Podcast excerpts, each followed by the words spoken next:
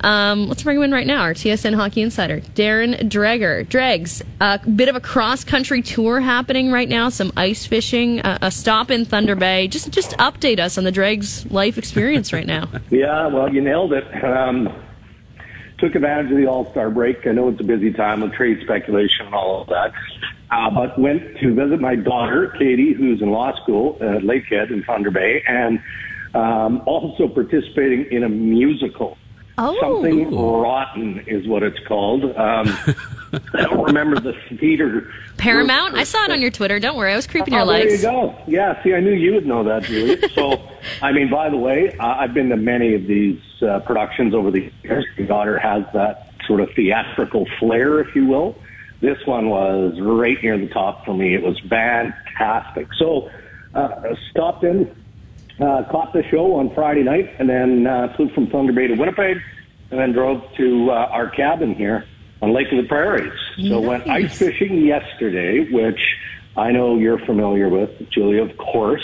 You know, growing Yep. up in Thunder Bay, you have to go ice fishing. Steph was very Um, disturbed when we were describing ice fishing to her. Very Yeah. disturbed. well, I'll, I'll I'll send her pictures. So my my nephew has uh, a shack right outside our place. Like Nice. literally, I'm I'm looking out the window at it right now. But it's you know again uh, they deck these things out now. It's it's borderline ridiculous. Oh, it's You know, like a when I grew resort. up- well, when I grew up, it was like a teeny little shack Yeah. with a wood stove, and that was it. Like a plywood floor. You cut the hole, you slid the shack over the hole, and that's about as high tech as it got. Now we're sitting there, and the fish, you know, they, they weren't jumping at the bait here, um, so it was a bit slow. But next thing I know, they're dropping a camera in one of the holes into the water. Cool. And so, and they've got like a like a 40 inch TV screen in there. So you know, you're either watching sports or in this case, you're watching the fish swim by your hook. So, uh, I mean, it's new age, but yeah, we spent the better part of Yeah. three, four hours out there yesterday and caught one fish, one Oh, wee, wee man. little walleye. Oh, Many beers though, hopefully. It's always I find fish finders almost worse because it's like now Yeah. I can see the fish, but Well, now yeah. I know that they're not taking my line. Yeah, so it's it's almost like- more hurtful. what's Exactly. wrong with right. me? What's wrong with me? That's what you're thinking there. Yeah, yeah. So it was a fun day. Uh, in conversation with Darren Dreger, a TSN hockey insider. Um, well, we're about what three weeks away from the trade deadline. It'll be three weeks this Friday. Uh, are we getting close to some triggers being pulled here on some deals? Dregs, is uh, things starting to heat up? Yeah, I would say things are starting to heat up, Mike, but that's that's just kind of historical, right? You come out of the All Star break, trade deadline's looming. We've had one big deal between the Vancouver Canucks and the New York Islanders, Horvat, and so teams, at least in the East, are getting a little twitchy.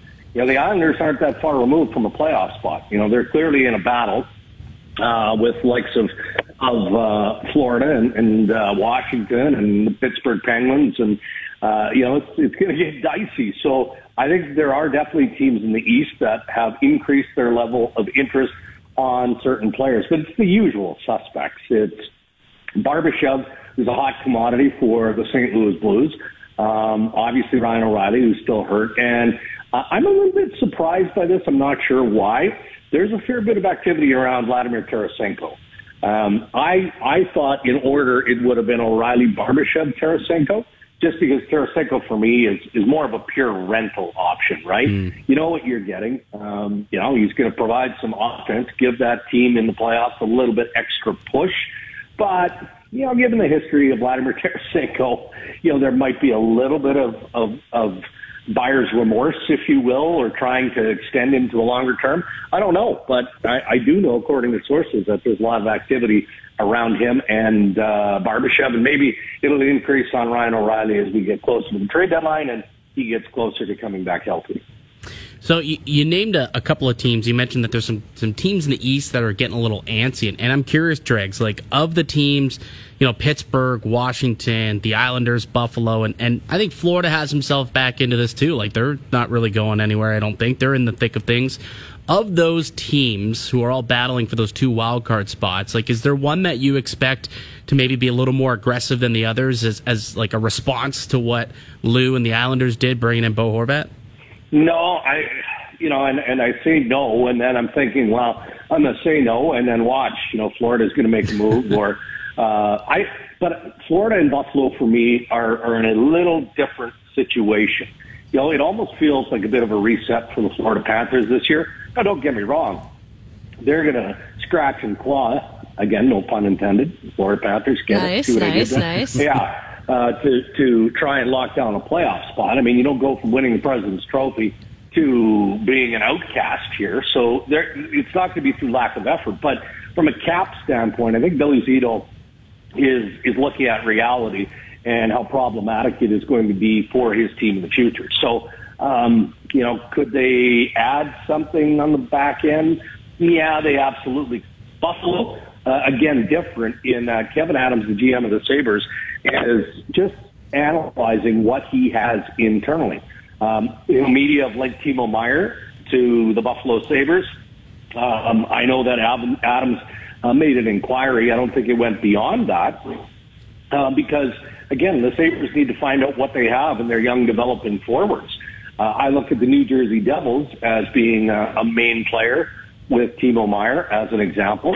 So I, I think you have to look on the group of teams that are fighting to get into the playoff mix and maybe look at some of the more established teams, right? Like the New Jersey Devils. What is Toronto going to being able to do? It seems unlikely that the Boston Bruins uh, are going to add too much. Why would you, you know, mess around with chemistry there, given the year that they're having? Um, what about Tampa Bay? I mean, Julien BriseBois always finds a way to add an interesting piece at or around the trade deadline. So it, it could be the established teams that are just going to, to try and bolster their chances of contending for a Stanley Cup that get more active than some of the teams on the outside looking in. We're with Darren Dreger right now, and Dregs the Jakob Chychrun has been on your radar forever. He he has been on our trade bait board for many many moons, and, and no movement yeah. there over the weekend. But it was like uh, many years. Yeah, many many years, many moons.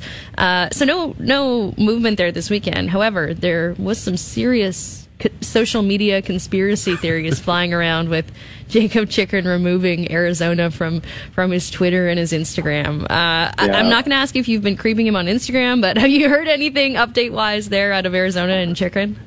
No, not really. Um, status quo is the feedback that that I get consistently, and uh, that includes checking in yesterday with you know source very close to Jake Chychrun because it you know pick the market um, you know, some in Toronto think that he'd be a good ad. Yeah, of course he would be. Um, I'm okay with Toronto's blue line. Now that TJ Brodie is back, uh, I think that they're fine. I don't think that you blow assets that are going to be required on to, to obtain Jake Chychrun if you're a team like the Leafs and your more pressing need is a need up front on the wing, right? Um, so what is the asking price for a Barbashev or you know, a, a piece that is going to make Toronto stronger in their top six.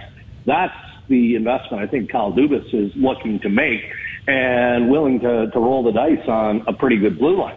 Did um, Edmonton radio yesterday, and the talk there was, uh, well, could Jake Chychrun be a fit with the Edmonton Oilers? Yeah, of course he could. But, you know, again, there's sticker shock. You know, if if it were that simple that Ken Holland or any interested general manager throw Rob Blake, the LA Kings into the mix because we know the interest from LA standpoint has been consistent in Chychrun. If it was just simply, okay, well, I've waited long enough. I guess I'm just going to have to choke on the ask and make it happen.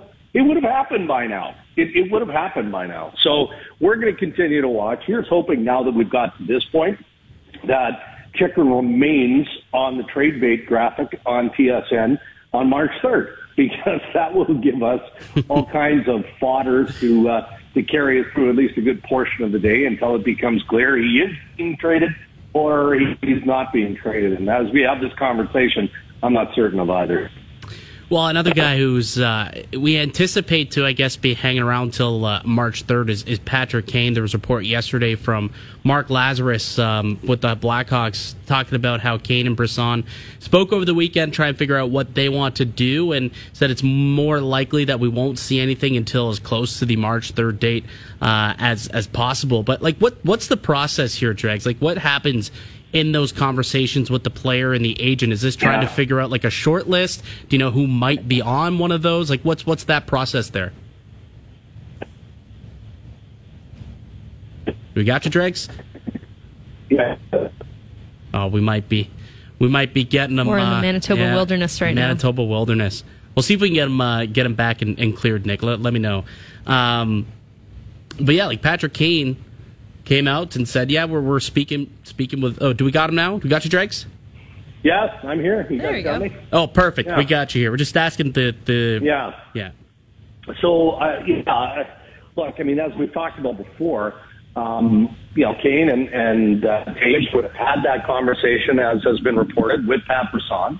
And the list for both those men would be whatever it could be. Is it one? Is it two? Is it more than two teams?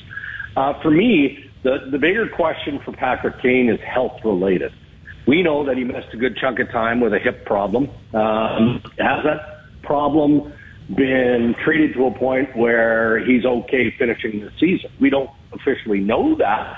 He looks okay, but there are some around the league who watch him closer than maybe we do and go, yeah, you know what? He's, he's not quite right. He's, he's not what he once was. So there are some factors here, and I think that's why, you know, above all else, th- this deal may not go down until closer to March 3rd. But I, I wonder also about Jonathan Toews, and, you know, players often don't love going to a new team right at the deadline. They like going sooner than that so that they can get themselves established. Um, you know, if they're young dads, they want to get their, their family set up and, and all of those things. So again, this March is going to be pushed by Kane and Toews and less by Kyle Davidson, the general manager of the Chicago Blackhawks, or by the agent Pat So number one, you decide, yeah, I want to be traded. Number two, where do you want to go? Number three, is there an extension option so that you can avoid the nonsense of unrestricted free agency in the summer? Hmm. Interesting. Everybody kind of waits patiently to see what happens in Chicago with those two guys, uh, with Darren Dreger right now. One interesting thing that I found from the All Star Weekend Dregs was the fact that a couple of really big name players were talking about potential rule changes in the NHL. Uh, McDavid and Crosby talking about getting rid of the shootout. I saw Craig Button was talking about it on Sports Center yesterday as well. Uh, potential playoff format changes. Do you think that those big Yeah. names speaking out at All Star will potentially inspire an internal conversation? Yes, uh, but what it does is it, it pushes the conversation beyond media speak. Right. You know, when Sidney Crosby says something, the world pays attention. Right. You know, he doesn't often dive in with strong opinion. Um, been around the, the National Hockey League for many, many years. Uh, and again, he, he doesn't provide outlandish opinion. Uh, so when when he says something like this, you know, favoring the one versus eight scenario in a playoff matrix, well, that's going to get the attention of everybody, not just media. Um, and I thought that the commissioner's office handled it pretty well. What was most interesting though, in the availability and the response from Bettman was Deputy Commissioner Bill Daly acknowledging that two years ago they had a general manager vote and two thirds of the general managers said that they preferred the existing playoff format. Um, and I think that that gets lost on some people. Everybody assumes that Bettman sits in his office in Manhattan and rules with an iron fist. We're doing this. We're not doing that. Well, that's not really how it goes down. And I've always said this about rule changes or anything that is, you know kind of inspires debate. Well, look, if you feel that strongly about it, then it's up to the general managers to make those changes and alterations. So um, we've got general managers meetings in Florida next month after the trade deadline. This will be a primary talk, uh, talking point, and it's going to be interesting to see if there's a, refre- a refreshed vote. But I can assure you that guys like me are going to be pushing as many general managers as we can to see what their view is. The NHL has, has always done, I think, a reasonable job of embracing change. You know, you you look at, at, at all of the the changes that were applied to the game coming out of 2005, and you know the the shootout and, and all of those things. Well, you know, it's not as simple as to say, well, let's not fix something that isn't broken. You know, I I think that the decision makers of the NHL have a responsibility to embrace fully embrace entertainment value. And when you look at a 32 team league, 16 teams making it, and as many upsets as in round one of the playoffs, why wouldn't you consider a better option? It's Stop away. Stop away. I think we lost him. We lost. He was just just hanging on there, just hanging on by a thread in the last couple of sentences there, which sucks because I had a a, a, a follow up that I wanted to get in there, but. What were you going to ask? Well, ask me. I could, right, I could ask you. Well, that was Darren. Durden, We could chew. TSN We could chew the fat here. We could chew the fat. What are know, you thinking about?